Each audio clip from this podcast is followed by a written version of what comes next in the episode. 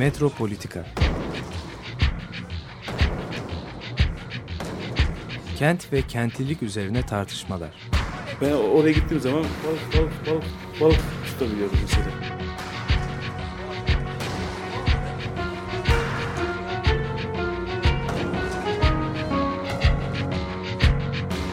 Hazırlayıp sunanlar Aysin Türkmen, Korhan Gümüş ve Murat Güvenç.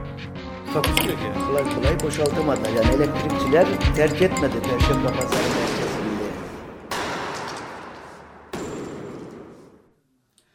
Günaydın sevgili Açık Radyo dinleyicileri. Eee, programımıza başlamadan önce Rojava'da hak edilen iyi yaşam kurma derdiyle Suruç'ta canlarını verenlerin yakınlarına başsağlığı diliyoruz. Bütün acılara rağmen Rojava'da daha iyi bir yaşam kurulacağına inanan herkesin başları sağ olsun. Eee, evet, bugün Metropolitika'da e, Mimar Sinan Üniversitesi Sosyoloji Bölümü e, öğretim görevlisi Yıldırım Şentürk'le beraberiz. Hoş geldiniz Yıldırım Bey. Merhaba, hoş bulduk. E, biz bugün... İsterseniz ben de önce bir başsağlığı Evet. dileyeyim. Buyurun.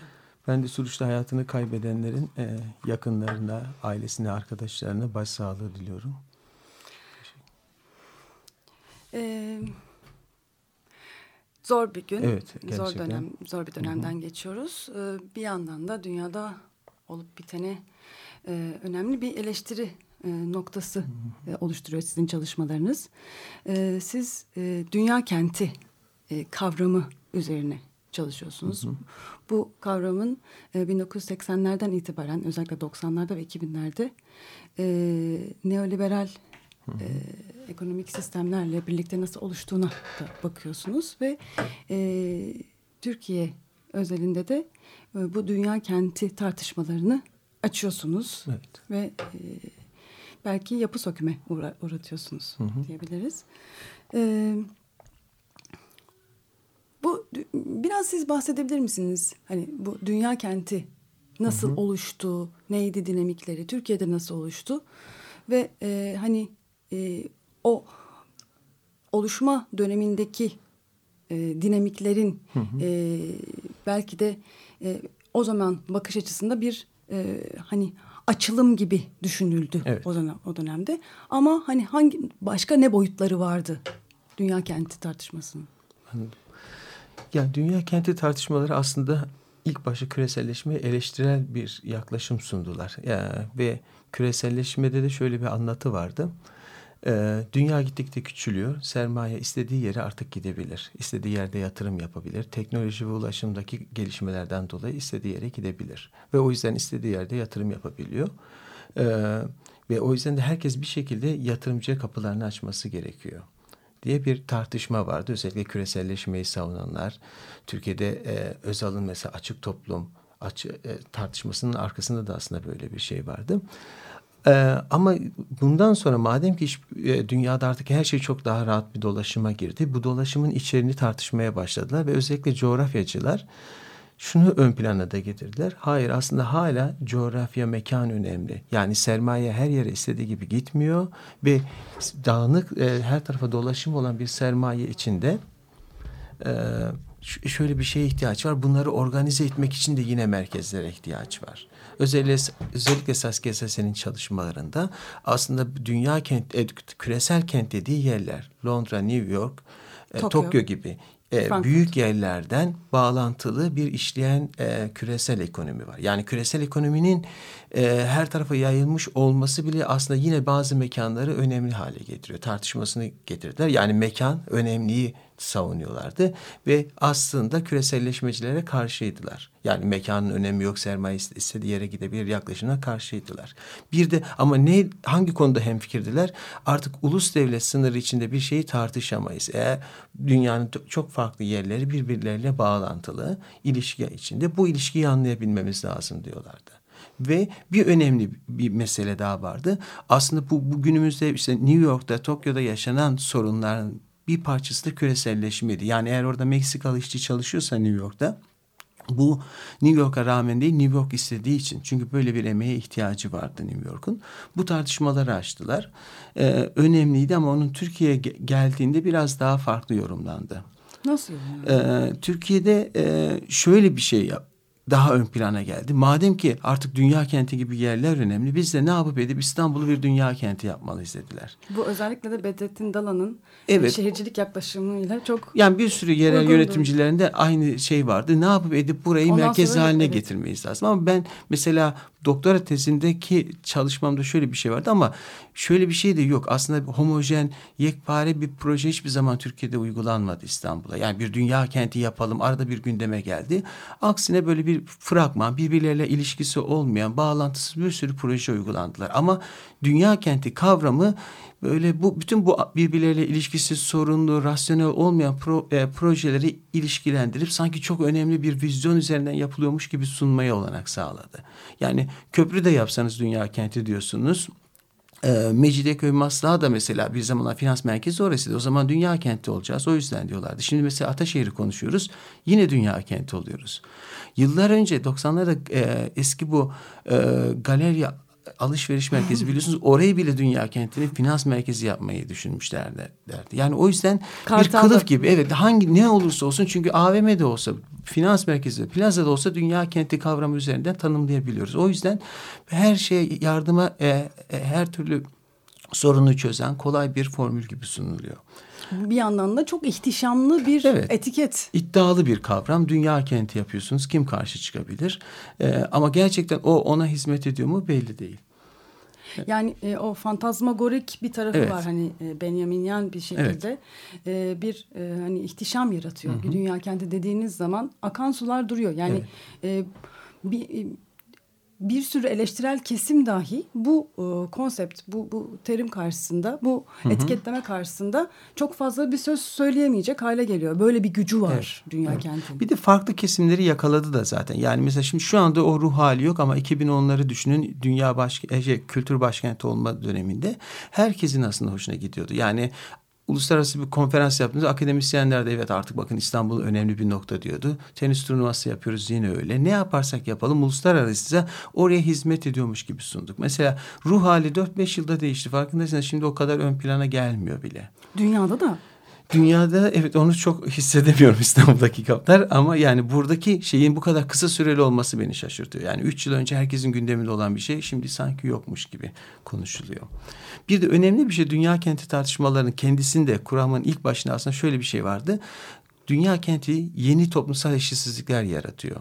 Bu tartış bu, bu vurgu Türkiye'ye geldiğinde geri plana atıldı. Yani evet tabii ki yaratacak ama ödememiz gereken bir bedel gibi sunuldu. Ve çaresiz, mecburen olması gereken bir şey. Yani hizmet sektörü gelişecek ve tabii ki bu hizmet sektöründe çağrı merkezinde çalışan olacak gibi peşinden kabullenilen bir yöne gitti. Bence yapılması gereken peki bu sorunlar eğer böyle sorunlar da varsa ki hizmet sektörü, vasıfsızlaşma şu anda İstanbul'un gündeminde olan şey bunlara ka- karşı nasıl tedbirler alınabilir? mutlaka yaşanılması gereken şeyler değiller diye düşünüyorum. O kısmı kabul edildi. Kabul edilerek tartışmalar yapıldı.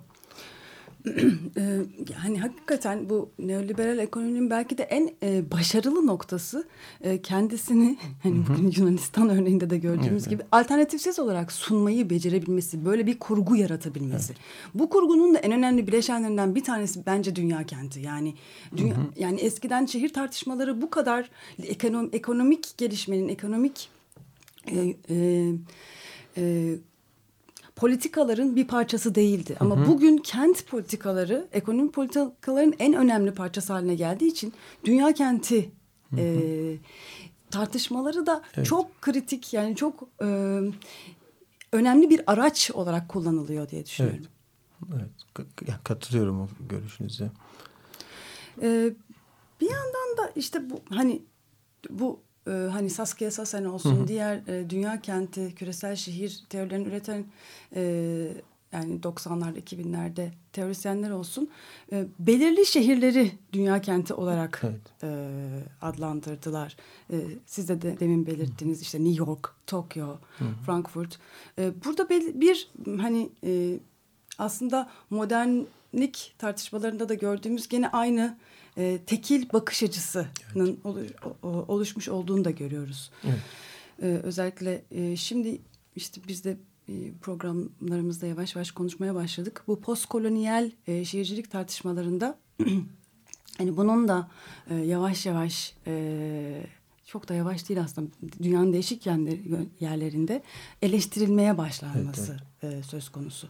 E, Bu e, nasıl Yani eleştiriliyor? burada şöyle bir şey var. Yani Saskia Sassi'nin de dünya, e, dünya sistemi ekolünden geldiğini unutmamak lazım. Yani bir dünya ekonomisi var ve o ekonominin merkezinde belli aktörler, kurumlar var ve onun üzerinden ekonomik işliyor. Dünya ekonomisi işliyor.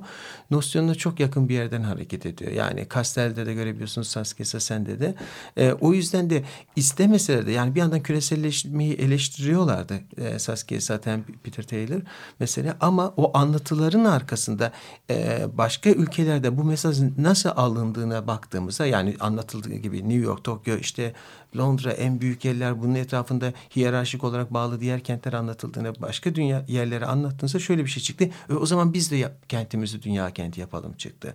Bu o kuramın kendi içinde vardı. Çünkü size anlatılan şey eğer dünyada olacaksanız buralarda olmanız gerekiyor. Burada yoksanız yoksunuz. Dünya günümüz içinde yeri yoksunuz. Yani e, şimdi mesela yapılan haritalandırmaya bakınız. Gün, e, Afrika'da sadece e, Güney Afrika'da bir kent. Johannesburg. Da, evet Johannesburg dahil. Şimdi haritanın içinde olmaması di- diğer şehirlerin oradaki insanların olmadığı anlamına mı geliyor? Orada yaşanan şeylerin bizleri etkilemediğini mi varsayıyoruz? İşte teoriler de burada giriyor. Zaten bütün sorun ne? Biz merkezde olanı anlatıyoruz. Merkezde olan her şeyi belirliyormuş gibi tartışıyoruz. Bunu Türkiye bağlamında da düşünürsek İstanbul'a ağırlık veriyoruz. İstanbul'un dışındaki yerlerde bir şey olmamış gibi varsayıyoruz. Orası bizim için gelecek ekstra haberler gibi. Yani Çevre. tenek, temel dinamik İstanbul onun ötesinde diğerlerine yansıması olabilir. İşte bundan çıkabilmek açısından önemli postkolonyal teorilerin hatırlatıyor olması. Burada da şeyler var, burada da hayatlar var.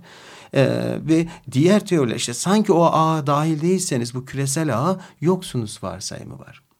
Ve İsta- Türkiye'yi düşünün bu ağın içinde olmayıp çok da güzel yaşanılabilecek başka yerler de var. Ee, yani ama bu kurgu mutlaka İstanbul'dasın ya da değilsin anlayışından bir kere çıkmak gerekiyor.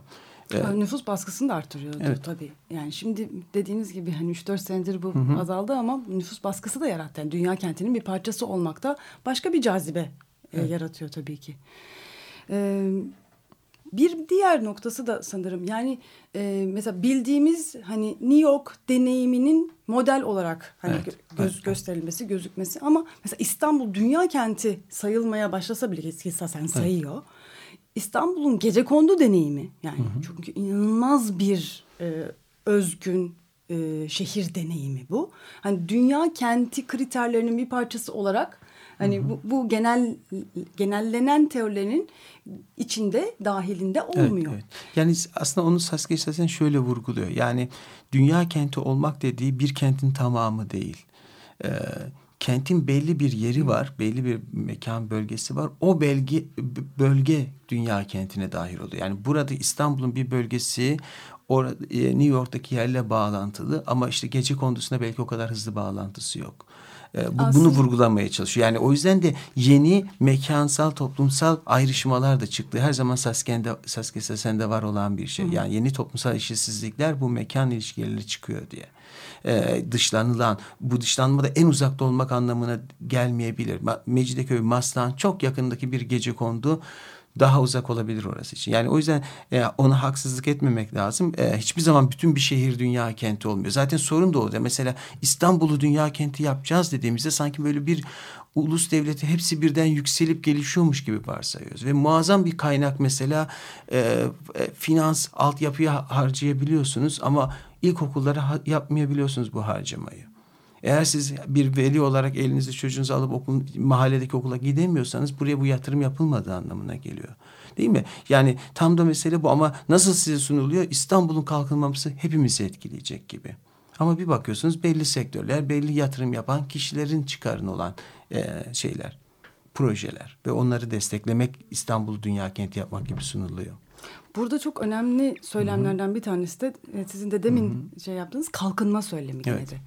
Yani aslında ulus devlette hani çok tartışılan bu kalkınma söylemi bambaşka bir veçhede küresel şehir e, teorilerinde de mevcut. Yani Evet. teorilerinde ve e, hani söylemlerinde de mevcut. E, ama bir yandan da hani ulus devlette demin de tam bahsettiğiniz gibi hani kalkınma daha aslında yaygın bir kalkınma. Hani ne bileyim ilkokulların da Evet. kurulması, işte hastanelerin kurulması gibi şeylerken e, söylem devam ediyor. Ama bu kalkınma söylemi sadece belirli sektörlerin Evet, geliştirilmesinde. Ya bir de es- eski kalkınma anlayışıyla farklı. Mesela eski kalkınmada belli hedefler vardı. Eğitimde belli bir seviyeye gelmek, sağlıkta belli bir seviyeye gelmek değil mi? Ve onları yapıp yapmamak gibi bir hedefti. Onların da- arkasında da tartışmalar var ama en azından bir, net bir şeyler. Ama mesela küreselleşme ile beraber nasıl bir tartışma başladı? Dünya çok hızlı dönüşüyor. Ne yapıp edip bunun bir parçası olacaksınız. Oradan çıkarsanız kaybedersiniz. Ama hedefin ne olduğu belli değil. Yani ne yaparsanız buradasınız. Ve bu sadece şey için değil. Mesela şu an finans sektöründe olduğunuzu düşünün. Bir sürü bankacı belli bir e, yetenekleri, vasıfları var. Ama hala diyorlar ki siz kendinizi sürekli yenileyin. Çünkü meslek sürekli de- değişiyor. Bu, bu eski anladığımız tarzda meslek çalışma hayatı değil zaten. Ee, sürekli yenilenme gereken bir şey ve ama hedefinin de belli olmadığı bir şey. O yüzden bir yana eski kalkınma e, imgeleri kullanılıyor ama içeriğine baktığımızda muazzam farklı. E, değil mi? Bir yanda çocuklar, gençler AVM'lerde çalışıyor vesaire ama mesela bir bakıyorsunuz 4-5 yıl sonra bu gençler burada olmayacak. Çünkü AVM'de yaşlı çalışmıyor neredeyse. Değil mi? Eski bir e, e, dükkana 30 gidin. yaşında bile kimse yok. Gö- neredeyse. evet e peki Yani o zaman sormamız gereken peki bu Enteresan. kişiler nereye gidiyor? Bundan sonraki işleri ne olacak? Çünkü o, o AVM'de çalıştığında büyük bir vasıf elde etmeyecek zaten. Tezgahtarlık yapıyor ve bir sonraki işinin ne olacağı belli değil. E, o yüzden e, vaat edilen şeyin içeriğine de bakmamız lazım ama bu bu tip meslekler, bu tip çalışma alanlarının hepsi hizmet sektörünün gelişmesi gibi bir yuvarlak bir kavram içinde tanımlanıyor. Ama kimleri nasıl dokunuyor, nasıl etkileyecek bu, bu çok fazla açılmıyor. Ee, siz tam da hani bu e, Evet. mit dediğiniz hani bu söylemlerin e, e, biraz daha açmak için toplumsal grupların gündelik hayatlarına Evet. bakmamızı öneriyorsunuz aslında. Tam da yani dediğiniz gibi hani AVM'de çalışanlar ne oluyor, ne yapıyorlar ve bir sonraki adımda ne yapacaklar gibi. Yani hani herhangi birinin gündelik hayatına baktığımız zaman bu mitlerin dağıldığını zaten Evet. görmeye başlıyoruz. Sizin e, Emeğin Kenti İstanbul e, çalışmanızda da sanırım böyle benzer bir yaklaşım var değil mi? Bu, bu Evet, var. evet. Evet yani bu da tam şöyle bir kaygıyla başladı. Yani bir yandan e, dünya kentleri İstanbul ne olacak tartışmaları devam ediyordu o dönemde. 2010'da bu araştırmaya başlamıştık. Bir yandan da aslında şu anda da yaşadığımız gibi acıları yaşıyorduk İstanbul. Bir yerde Davutpaşa'da patlama vardı. Tuzla'da ölümler var. E, daha sonra biliyorsunuz yangın çıktı bir AVM'de. Böyle büyük olaylar yaşanıyor. Ve bu iki tartışma birbirinden ayrı kulvarda ilerliyordu. İstanbul'un yönelimi ne olacak tartışmaları bu sektörler üzerinden yapılıyordu. Finans sektörü mü geçecek, hizmet sektörü mü bir yandan bu tartışmalar. Bir yandan da emekle ilgili daha çok acı olaylar ve onun etrafında belli bir süre tartışıyoruz. Taşeronluğu, vasıfsızlaşmayı sonra tekrar bırakıyoruz. Ve burada şu eksikliği gördüm. Yani bütün bu kent tartışmasında emek yok. Emekle ilişkilendirilmiş bir ta- kent tartışması yapılmıyor. Ve o, bu, bu da aslında bu dünya kenti tartışmalarıyla çok ilişkili çünkü e, bu tartışmanın için öyle bir algı oluştu ki temel taşıyıcı şey hizmet sektörü olacak ve o taşıyıcı olanlar da sektörün e, önde gelenleri, CEO'lar, yöneticiler olacak. Bakın 1970'ler ve fabrika deseydik hemen kafamıza işçiler ve fabrika geliyordu. Şimdi plazalar geliyor, gökdelenler geliyor ama hiçbir zaman önüne çalışanını koymuyoruz. CEO'lar, CEO'lar ne düşünüyor, yatırım yapacak mı, yapmayacak mı? İşte bu, bu, buradan hareketle biz aslında kentin içinde, 17 milyonluk bir kentin içinde çok sayıda insanın çalıştığını, e, hayatını idame ettirdiğini ve, ve, ve, bu pratiklere bakmamız gerektiğini savunduk. Bu biraz postkolonyal teorilerdeki şeye de benzer. Yani kentin hem kentin hem toplumun dışında kalmış kesimler bu hayatın içine nasıl dahil oluyorlar? Bu, bunlara küreselleşme nasıl etkiledi değil, aksine bunlar üzerinden bir kent nasıl çalışıyor, nasıl işliyor? E, bu, bunu gündeme getirmek için İstanbul'da değişik mesleklerde çalışan insanlarla böyle 40 kişilik bir araştırma grubumuz vardı. Onunla doğrudan kent içinde bu işler nasıl yapılıyor, meslekler nasıl devam ediliyor onu araştırmayı hedefledik. E, programın ikinci bölümünde bu araştırmanızı hani detaylı olarak konuşmak e, evet. istiyoruz. Ancak e, isterseniz e, siz e, doktora çalışmanızda da e, tam bu konu üzerinden ama farklı bir gruba bakarak bankacılara evet. ve finans sektörüne bakarak buraya geldiniz aslında. Hani evet. böyle bir sistematik bir hani farklı sektörlere bakarak e, evet. dünya kenti çalışmalarına aslında yeni bir bakış açısı oluşturuyorsunuz. Biraz doktora tezinizden bahsedebilir misiniz? Yani e, doktora tezimde şöyle e, bankacılık sektörünün 90'lardaki gelişim e, e, sürecini inceledim. Ve bunu yaparken de İstanbul'un aslında bu dünya kenti olma tartışması iç içe geçmişti. E, ve te, o dönemlerdeki temel tartışma neydi? Fiz, e, hiz, e, finans sektörü üzerinden bu Türkiye kalkınacak, e, İstanbul kalkınacak, bir dünya kenti olacak. Ve ben de bu sektör gerçekten o dönemde nasıl dönüştü, neler yaşadığı o sektörün içinde çalışan kişilerle görüşmeler yaparak anlamaya çalıştım. Ve mesela e, onun içinde işte kendi içindeki farklı dönemleri incelemeye başladığımızda aslında ilginç bir şey çıkıyordu. O yüzden böyle küresel reçeteler diyorum. Aslında bu sektörün içi ki finans sektörü dediğimiz bir yer. Sözde dünyanın her tarafından gelen bilgileri takip ediyor, inceliyor, araştırıyor onun üzerine kadar. Orada böyle bile e, düzenli bir program, bir hedef, bir vizyon yok aslında. Mesela bir gün ilan ediyorlar artık duvarları yıkacağız diyorlar. İş yerinde bütün duvarlar yıkılıyor. Herkes iç içe temasla beraber çalışacak. İki üç yıl sonra bakıyorlar ki bu işe yaramıyor. Tekrar vazgeçip başka bir sisteme geçiyorlar. Ve muazzam böyle içinde sürekli farklı şeyler yapan bir sektör. Bir ara diyor ki devlet mutlaka desteklemeli 94 krizinden sonra. Ama bir 96'lar 97'ler geliyor diyor ki hayır e, serbest piyasa olmalı işte devlet her şeye müdahil olmamalı. Sonra tekrar bir kriz yaşanıyor.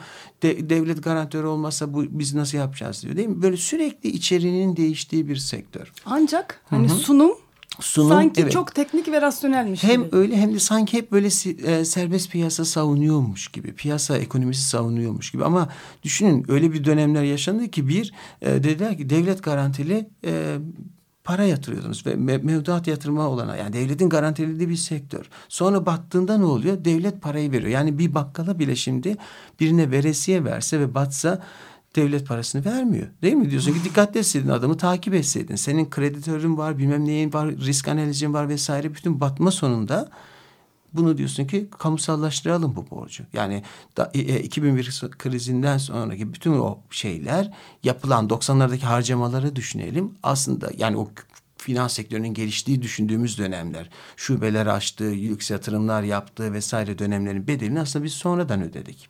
Değil mi? Çünkü ama mesela bir kamu kurumu yapsaydı biz bunu muazzam bir harcama olarak görecektik, eleştirecektik. Ama bunu sonradan ödediğimizde sanki bir sorun e, ilişki kurulmamış gibi geliyor bana. Ee, o, yüzden yani getirmeye çalıştığım şey bu küreselleşme denilen şeyde bile sanki böyle bir program var ve uygulanıyormuş gibi ama hiçbir zaman öyle bir şey olmadı. Öyle uzun vadeli yatırımlar yapılmadı. İşte ben o dönemlerde mesela e, finans sektörü nasıl gelişecek, sorunları ne falan diye tartışırken kimse mesela e, bankacıların önemli kişilerle görüşmüştüm. Bize yeni bir finans merkezi kurulacak falan kurulması lazım demiyordu. Ama şimdi sonradan bir bakıyorsunuz birden Ataşehir tarafında yeni bir finans merkezi kuruluyor. Ve kimse o zaman Merkez Bankası da şu kamu bankaları da buraya gelsin demiyordu. İşin komik yanı 90'ların başına bakarsanız herkes diyordu ki kamu bankaları mümkün olduğu kadar ekonomiye girmesin, dahil olmasın, küçülsün, parçalansın diyordu. Şimdi günümüze bakıyoruz. Finans merkezinin kurulmasının sorumluluğunu bile aslında devlet almış durumda. Kamu yatırımıyla yapıyorsunuz. Muhtemelen önce merkezi e, şey kamu bankaları gelecek. Bu ne demektir? Altyapı yatırımlarını onlar üstlenecek. Sonra belki diğerleri gelecek. Tamamen 90'lardaki o savunulan şey özel sektörle gelişecek finanstan farklı bir yerdeyiz. Bu, bu bahsettiğiniz aslında durumu da e, yani dünyadaki bazı kurumlar e, hani e, evet. örgütlüyor diyelim yani IMF, Dünya Bankası gibi kurumların bu tarz hani e, devlet devletlerle birlikte çalışarak bu tarz bir e, hani e, sunum hani öyle evet. tekil hani rasyonelmiş gibi sunum yapma. Evet. Yani şöyle var. bir şey var. Ee, o, o dönemde baktığımda e, bu küresel reçeteler kavramı da oradan geliyordu zaten. E, aslında mesela Türkiye'deki bürokrasinin kullandığı kavramlar, kelimeler, projelerinde kullandıkları ifadelerle mesela Dünya Bankası, IMF, OECD'deki bürok- bürokratların kullandığı kavramlar hemen hemen aynıydı. Ee, ve daha sonra hatta biz e, Hacı Yatması Devirmek diye bir araştırma yapmış. Orada da neoliberalizm farklı alanlarda kendisini nasıl e, yeniden üretiyor bunu anlamaya çalışıyorduk. Orada da mesela ben Ankara'da bürokratlarla görüştüğümde aslında referans noktaları işte mesela bir projeye başladıklarında hemen e, internete girip baktıkları e, kurumlar var. Oradaki önceki modellere bakıyorlar, uygulamalara bakıyorlar ve oradan buraya uyarlıyorlar. Kendileri de öyle söylüyor. O işlerin değişik modelleri var web sayfasına giriyoruz, bakıyoruz diyorlar. Şimdi o yüzden bu reçeteler böyle hazır gelmiş oluyor. Üzerine çok fazla üzerine araştırma yapılmadan dünya kenti tartışması da bir şekilde aslında bir reçete ve kulağa hoş gelen e, bir, bir şey. Böyle sunuyorsunuz ve hoş geliyor. Sürdürülebilir ekonomi diyorsunuz. Herkesin hoşuna gidiyor kavram olarak güzel. Yeşil. Evet. Yeşil sürdürülebilir ekonomi. Ekolojik kalkınma. Ekolojik Kim hayır kalkınma. diyebilir ama ilk yapılan hamle bunun o, o kavramın önemli olan özelliklerini içini boşaltıyoruz ve e, anlamsız bir hale gelmeye başlıyor. Ee, Ve aslında bu kavramlar da kendi içlerinde sürekli gene yeniden yeniden kurgulanıyor. Onlar da böyle hani süreklilik ve hani baştan çok iyi hedefleri çizilmiş, nihai sonuçları görülmüş falan vizyonlar da değil aslında. Evet. Onlar da aslında tekrar ama bir şekilde öyle bir kurgu var ki, öyle bir sunum var ki sanki böyle çok rasyonelmiş gibi sunulması güzel bir oyun aslında. Yani hakikaten nefis bir fantazmagori, hani nefis bir görkem yaratılıyor. Ama arkası bir sürü çelişki, çatışma e, barındırıyor. Bunları e, hani e, maskelemeyi çok iyi başarıyor. Ama gitgide sanırım hani e, son dönemlerde de başka küreselleşme Evet. e, hani e, yani bu çatışmaların artık hani ortaya çıkması yani e, direnişlerin başka bak bakış açılarının ortaya çıkmasıyla farklı küreselleşmeler de görüyoruz. yani en azından büyük bir direnç var. O kadar çabuk kabul görmüyor. Ama alternatifin ne olacağı, alternatif yaşam alanları nasıl kurulacak, alternatif çalışma alanları nasıl olacak bunun üzerine düşünmek gerekiyor. O kadar kolay değil. Yani e, beğenelim beğenilmeyelim bir AVM'ye günde 30 bin insan giriyor. Ve bu bir kabul gördüğünü de gösteriyor. Eğer siz AVM'deki çalışma şartlarına uygun bulmuyorsanız onun alternatif çalışma şartları nasıl olacak? Bu buraya girmek gerekiyor. Ve bir sürü mesela muhalif e, STK'larda, çalışma ortamlarında falan bakıyoruz. Oradaki çalışanların da şartları çok iyi değil. Yani diğer kurumlarda da en alt düzeyde SGK ödemesi yapılıyor. Normal bildiğiniz muhalif bir kurumun şeyine bakıyorsunuz. Oradaki personel de aynı şeyde. Hatta bir kısmı gönüllülük üzerinden daha fazla emeği sömürülebiliyor. O yüzden bu alternatif çalışma alanları üzerine gitmek gerekiyor. Neler olabilir ve bunu da böyle kafada tasavvur ederek değil aslında kent çalışmalarının yani bu e, bizim amacımız da oydu. Bu İstanbul'da insanlar hayatını nasıl idame ettiriyorun arkasında e, şunu savunuyorduk. Yani bir mesleğin içinde bile farklı alternatif uygulamalar var. Ve hangisi değiştiğinde e, emek açısından çalışma daha zor bir şartlara dönüşüyor. Hangisini yaptığında daha iyi olur. Bunu anlayabildiğimizde aslında bize alternatiflere dair de bir şey veriyor. Basit bir yerde işte mesela bir bankacılık sektöründe bir uygulama yapıldı 2008 krizinden sonra. Bazı bankalar Gebze taraflarına operasyon merkezlerini kaydırdılar. Bazı personelini kaydırdılar. Bakın onu kaydırmak bile insanların hayatını değiştirdi. Çünkü eskiden sadece bir beyaz yakalı olarak sadece iş yerinde çalışmıyordu. Çıktıktan sonra çıkıp öğle yemeğinde dışarıda bir arkadaşıyla buluşmak, muhabbet etmek, konuşmak hem o iş ortamından çıkmasını sağlıyordu hem de aslında sektördeki başka insanlarla konuşmasını mümkün kılıyordu. Sektörden haber alıyor, alternatif işler bulabiliyor, gelişmeleri takip ediyor falan. Ama bunların hepsini birden böyle servislerle alıp Gebze'ye götürüp yemek daha da iyi olabilir. Şirket sağlıyor vesaire ama tamamen büyük bir fabrika gibi bir yerde çalışıyor, biniyor, akşam evine geliyor. Şu mod bile insanların işine bakmasını, geleceğe bakmasını değiştirebiliyor. O yüzden bu mekansal anlamda basit gibi görünen değişiklikler bu bir iş yerinin iç mekanından bağlantılarına, uluslararası bağlantısına kadar ki bu, bu süreçleri çok detaylı ta- tartışmamız gerekiyor. Ee, ve burada tartışırken de dediğim gibi kafadan tasavvur etmek yerine farklı alternatifler ne? Bu alternatif uygulamanın hangisi emeği olumlu etkilemiş, hangisi olumsuz etkilemiş? Bence bu, bu, bunun üzerine gidebilirsek bize muazzam geniş bir şey verebilecek. Alternatifler, emeği güçlendirmenin yolları ne günümüz şartlarında e, olanaklar tanıyacak. İsterseniz kısa bir müzik arası verip daha sonra sizin hani bu alandaki çalışmanızı daha detaylı olarak konuşalım. Aynur Doğan'dan dinliyoruz. Suvare.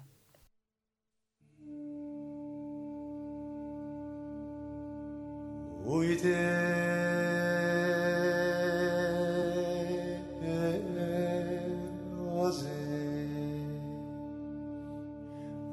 rozama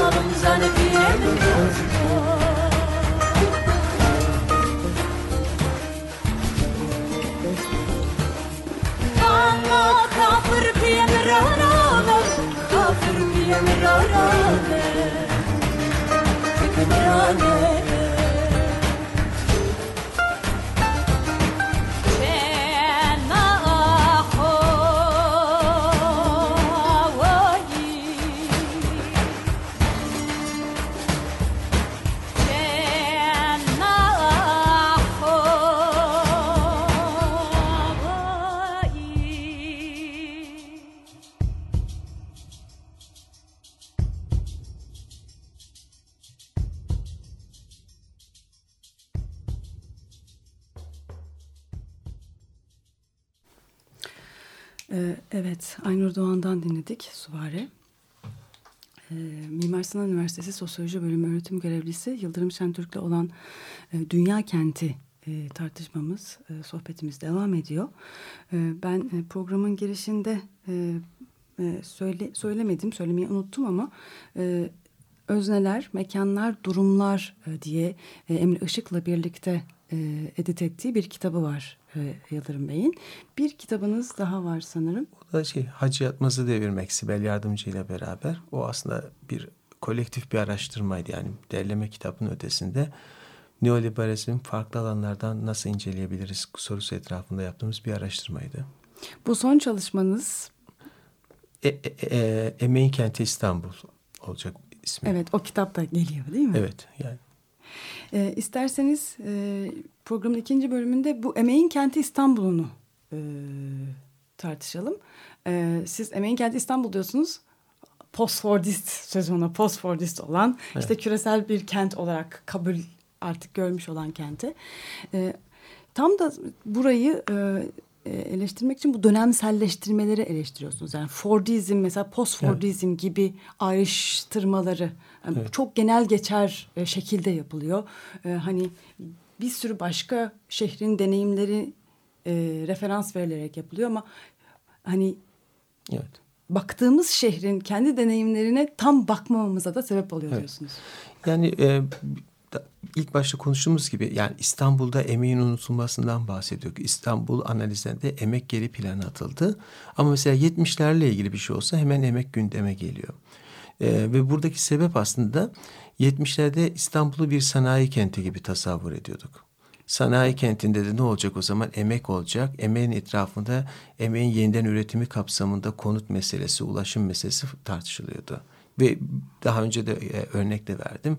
İstanbul sergilerine de bakın. 70'lere baktığınızda mutlaka fabrikalar ve işçiler, işçi eylemleri olur. 80 sonrasında plazalar, gökdelenler. Ama işçi eylemleri hala 80'den sonra da devam etmiştir toplumsal oylar. Ama onlar bu, bu gözle bakılmaz. Ve bunun arkasında şöyle bir şey olduğunu düşünüyorum. Dönemleştirmeler yapıyoruz ve o dönemleştirmenin temel öğelerini sabitliyoruz. Sanayi kenti İstanbul'u 70'lere atfettiğimizde o zaman imalat ve işçilik var ama sanki 80 sonrası yok gibi. Postfordizm dediğimizde artık sanayisizleşme başladı. İstanbul'da sanayi taşınıyor diyoruz. Doğru taşınıyor ama bu emeğin yok olduğu anlamına gelmiyor. Hala imalat işçisi, mavi yakalı işçi var. İkincisi başka alanlarda da emek var. Yani bu 70'ler için de yanlış. 70'leri de bir sanayi sadece fabrika diye düşünmek de yanlıştı.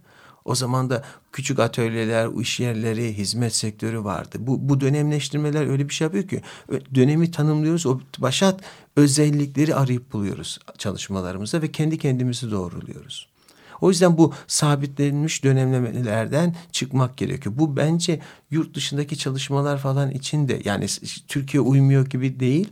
Yani New York, Londra falan için de bence sorunlu bir şey gibi. Dönemleştirmek ve o netleştirmek.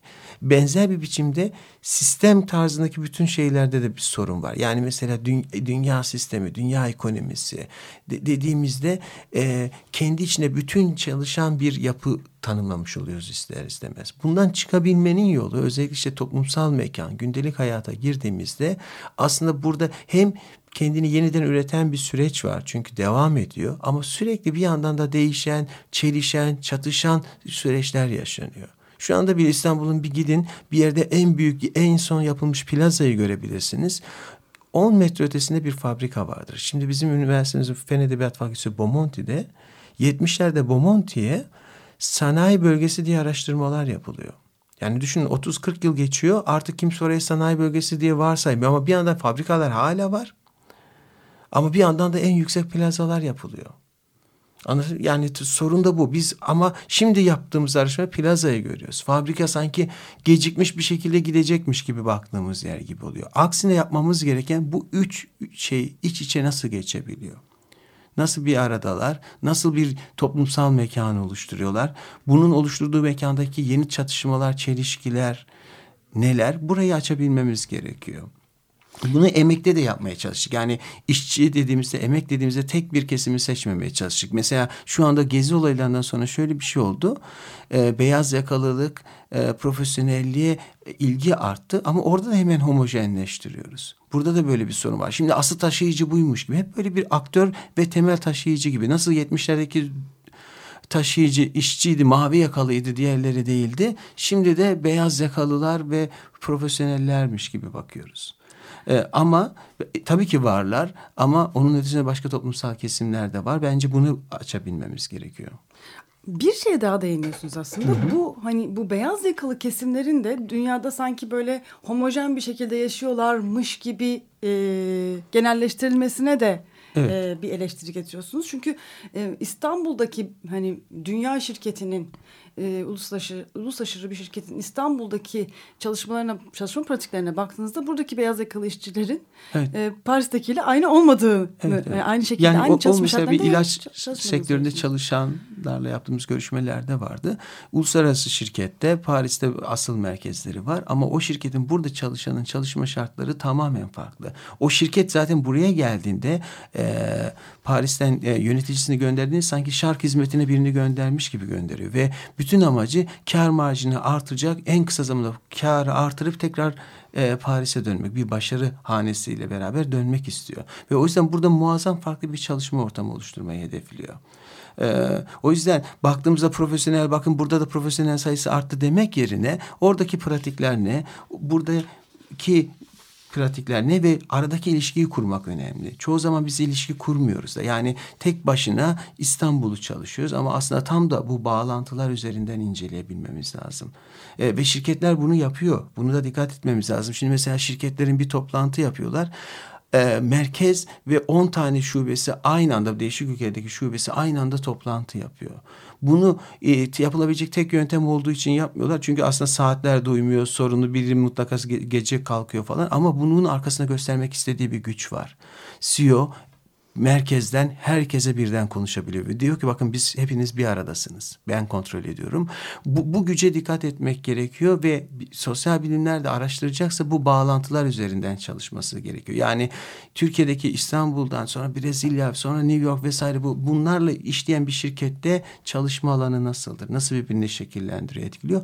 Burayı açmamız gerekiyor. O yüzden aslında sosyal bilimlerin klasik bildiği çalışmanın dışında bir şey yapmayı gerektiriyor bağlantılarla aynı sos akademisyenlerin de birbirlerine bağlantılı e, veri buldukları, paylaştıkları bir araştırmaya davet ediyor. Ama çoğu zaman baktığımızda e, daha kolayına gidiyoruz. Reklamlara bakıyoruz. Magazindeki resimlere bakıyoruz. Bu imgeler üzerinden tartışmaya çalışıyoruz.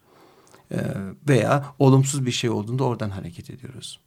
O, o yüzden gerçekten bu eğer artık şunu varsayıyorsunuz e, en yerel yerde bile dünyanın farklı yerlerine bağlantılar ve bunun üzerinden hayatlar kuruluyor. O zaman bu bağlantıları kurabilecek araştırmalar yapmamız lazım. Yeni teknikler Evet, gerekiyor aslında şehir evet. çalışmalarında bu anı. Abdülmalik Simon'dan da bahsediyorsunuz. Ee, Abdülmalik Simon mesela e, Afrika'nın böyle bilinmeyen 10 tane şehri üzerine çalışıyor ve 10 şehri üzerine ve burada aslında insanlar ki düşünün bunların hiçbir dünya kenti tanımı için Sayılmıyor. sayılmıyor ve burada insanlar nasıl hayatlarını idame ettiğini çalışma hayatlarına bakarak anlamaya çalışıyor. Kent kentin içinde nasıl hayat bulabildiklerini ve bence kentin içinde hayat bulabilen, çalışma alanları yaratabilen tartışmalara girmemiz gerekiyor. Mesela bu, bu Jane Jacobs da bu yönde önemli çalışmaları var. Yani kent ekonomisi nedir? Nasıl kendini üretebilir?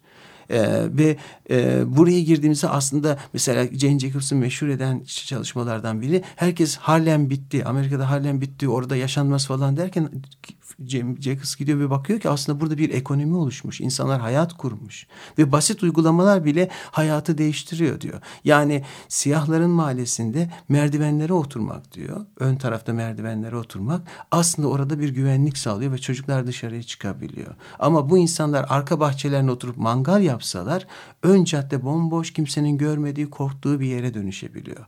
Yani oradaki basit bir pratiğin bile nasıl o kentin yaşanabilir canlı bir mekana dönüşebilmesine mümkün kılacağını anlatmaya çalışıyor. Bu, bu, bu alanda çalışmalar yapmamız gerekiyor. Ve dediğim gibi kafada tasavvur etmek yerine gündelik pratiğe girmek gerekiyor. Ee, bir İstanbul'a baktığımız çok önemli bir alan ki bizim programımızın e, jingle'ında vardır. Perşembe pazarı. Evet. Oradaki esnaf, oradaki çalışanlar ayrılmadı der. Orada çalışmış çalışan bir esnaf bizim e, Metropolitika'nın jingle'ında. E, niye ayrılmıyorlar? Niye hala Evet. oradalar? Mesela Perşembe pazarı o anlamda çok önemli, çok özel bir örnek. Evet. Aslında İstanbul'da e, e, Perşembe pazarı gibi bir sürü şey yapılıyor. Yani bir, bir e, sektörü bir yerden alıp başka bir yere taşıma planları oluyor. Bu mesela daha önce kuyumcular üzerine de yaptılar. Eminönü tarafında kapalı çarşının etrafındakilerini alıp e, kuyumcu kente götürme gibi. E, Perşembe pazarında Perpa'ya götürme. Bunların çoğu başarısız oluyor veya kısmi oluyor. Ve hatta mesela projeye inananları bile yanıltıyor. Çünkü bir kısmı önceden taşınıyor sonra diğerleri gelmeyince anlamı e, kalmıyor falan. Çünkü bunlar da bence temel bir sorun. E, bu sektörlerin nasıl çalıştığı çok fazla e, üzerine gidilmiyor, göz ardı ediliyor. Yani düşünebiliyor musunuz? E, kapalı çarşının olduğu bir yerde kuyumcular olmak ve orada altın işlemeciliği yapmakla başka bir yere gidip bütün sektörü kaydırmak o kadar kolay bir şey değil. Özellikle de çok övünüyoruz tarihi bir kentteyiz. O tarihi denilen şeyde bu pratikler yıllar üzerine oturmuş bir şey. Zamanla oturmuş şeyler. Böyle bir projeyle birden yok edebileceğiniz şeyler değiller. Şişhane aynı şekilde Evet. mesela oradaki aydınlatma, e, elektrikçiler falan inanılmaz bir ağ içinde çalışıyorlar. Bu, bu ağ bir kırıldığı zaman aslında bir sürü şey parçalanıyor. Tabii. Yani o yüzden bir, şu, bir, bir kesimi şuradan alalım hemen buraya taşıyalım burada hayatını devam etsin demek o kadar kolay bir şey değil. Yani bunun çok veçeleri var. Yani e, mesela fakir mahallelerde şimdi kentsel dönüşümde bile değerli oluyor. Alıyorlar onları başka bir yerde konut verdik. Aynı şey değil. Yani çünkü insanın bir yeri seçmesi, oradan işine gidiyor, o, o planlaması, bağlantısını kurması vesaire. Bunların hepsini birden yok etmek iste- isteniyor ve sıfırdan başlanabileceğini ve o yüzden de başarılı olmuyor. Yani e, yapılıyor bir kısmı uygulanıyor gerisi kalıyor vesaire. Ve ki Perşembe pazarı aslında Türkiye'deki imalat sektörünü anlamak istiyorsanız önemli bir yer. Bütün gelen e, malzemeler, teknik malzemeler burayla ilişkili ve zaten zamanla kurulmuş. Gümrükle, gümrük orada olduğu için e, oraya kurulan bir pazarmış. Daha sonra bütün teknik hırdavat, raf hırdavatçılığı falan orada gelişmiş. Ve burada bile mesela sadece bir lokasyon olarak orada olup olmadıklarına bakmak gerekmiyor bence. Mesela bence o, hırdavatçının içinde teknik hırdavat dedikleri kısım daha önemli bir şey. Çünkü orada ihtiyaca göre hırdavat imalatında bulunuyorlar. Siz diyorsunuz ki benim böyle bir malzemeye ihtiyacım var. Onlar ona uygun bir şeyler buluyor. Bu, bu ne demektir? Ee, bir yandan da bunlara sürekli üretim, özel imalat yapan bir yerler var. Şimdi bu bağı kopardığınızda raf hırdavatçılığı yani e, Çin'den veya şuradan alınan ürünleri gelip satan bir hırdavatçılığı olanak tanımış oluyorsunuz. Eğer nitelikli emek, işlik vasıfları önemsiyorsanız teknik hırdavatçılığı geliştirmenin yollarını bulmanız lazım ve desteklemeniz lazım. Çünkü orada yaratıcılık da var aslında. Ve aslında e, küresel bir sürü şeyle bağlantı evet, da var. e, yani bütün o anlattığımız işte usta olmak, özel imalat. Çünkü o- o kadar in- in- örnekler anlatıyorlar ki falanca malzeme yoktu. Ben şuradan gittim tornacıya yaptırdım ve sattım diyor. Şimdi böyle bir şey önemli bir şey. Ve teşvik ediyor. Diğer türlü teknopark kurarak bunu yapamayabilirsiniz. Bakın teknopark kurmak istiyoruz. Teknik hırdavat gibi bir şey, şeyimiz varken, deneyimiz varken de bunu da yok ediyoruz. Ve binlerce yıllık bir ticaret Evet, mekanını evet, yok ediyoruz yani. Hani orada bambaşka bir şekilde teknoparkı kendiliğinden Evet oluşturacak bir alan mesela, var. evet tam da onu yapabilirsiniz ve direkt zaten var olana başka bir isimle geliştirmiş olabilirsiniz ama bunu yok ederken e, de- Teknopark gibi bir şey aslında onu da yine bir hazır reçete gibi ve mesela üniversitelerin de hoşuna gidiyor Teknopark ama e, sıfırdan kurmaya çalışıyorsunuz. Çok da özgün bir şey olabilecek. Yani hani Evet. bin senelik kaç ticaret mekanı vardır? 500 Evet, senelik, 600 senelik değil mi dünyada Evet. yani? Ee, Yıldırım Bey maalesef e, zamanımız doldu. E, çok teşekkür ederiz Ben geldiğiniz teşekkür için. ederim sağ olun. E, Suç'ta e, canlarını yitiren kardeşlerimizin başı tekrar sağ olsun demek istiyorum ben. İyi haftalar dileriz.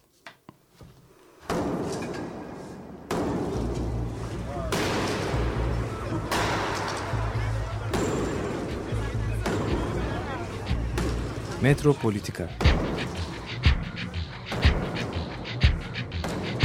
Kent ve kentlilik üzerine tartışmalar. Ben oraya gittiğim zaman balık balık balık balık tutabiliyorum mesela.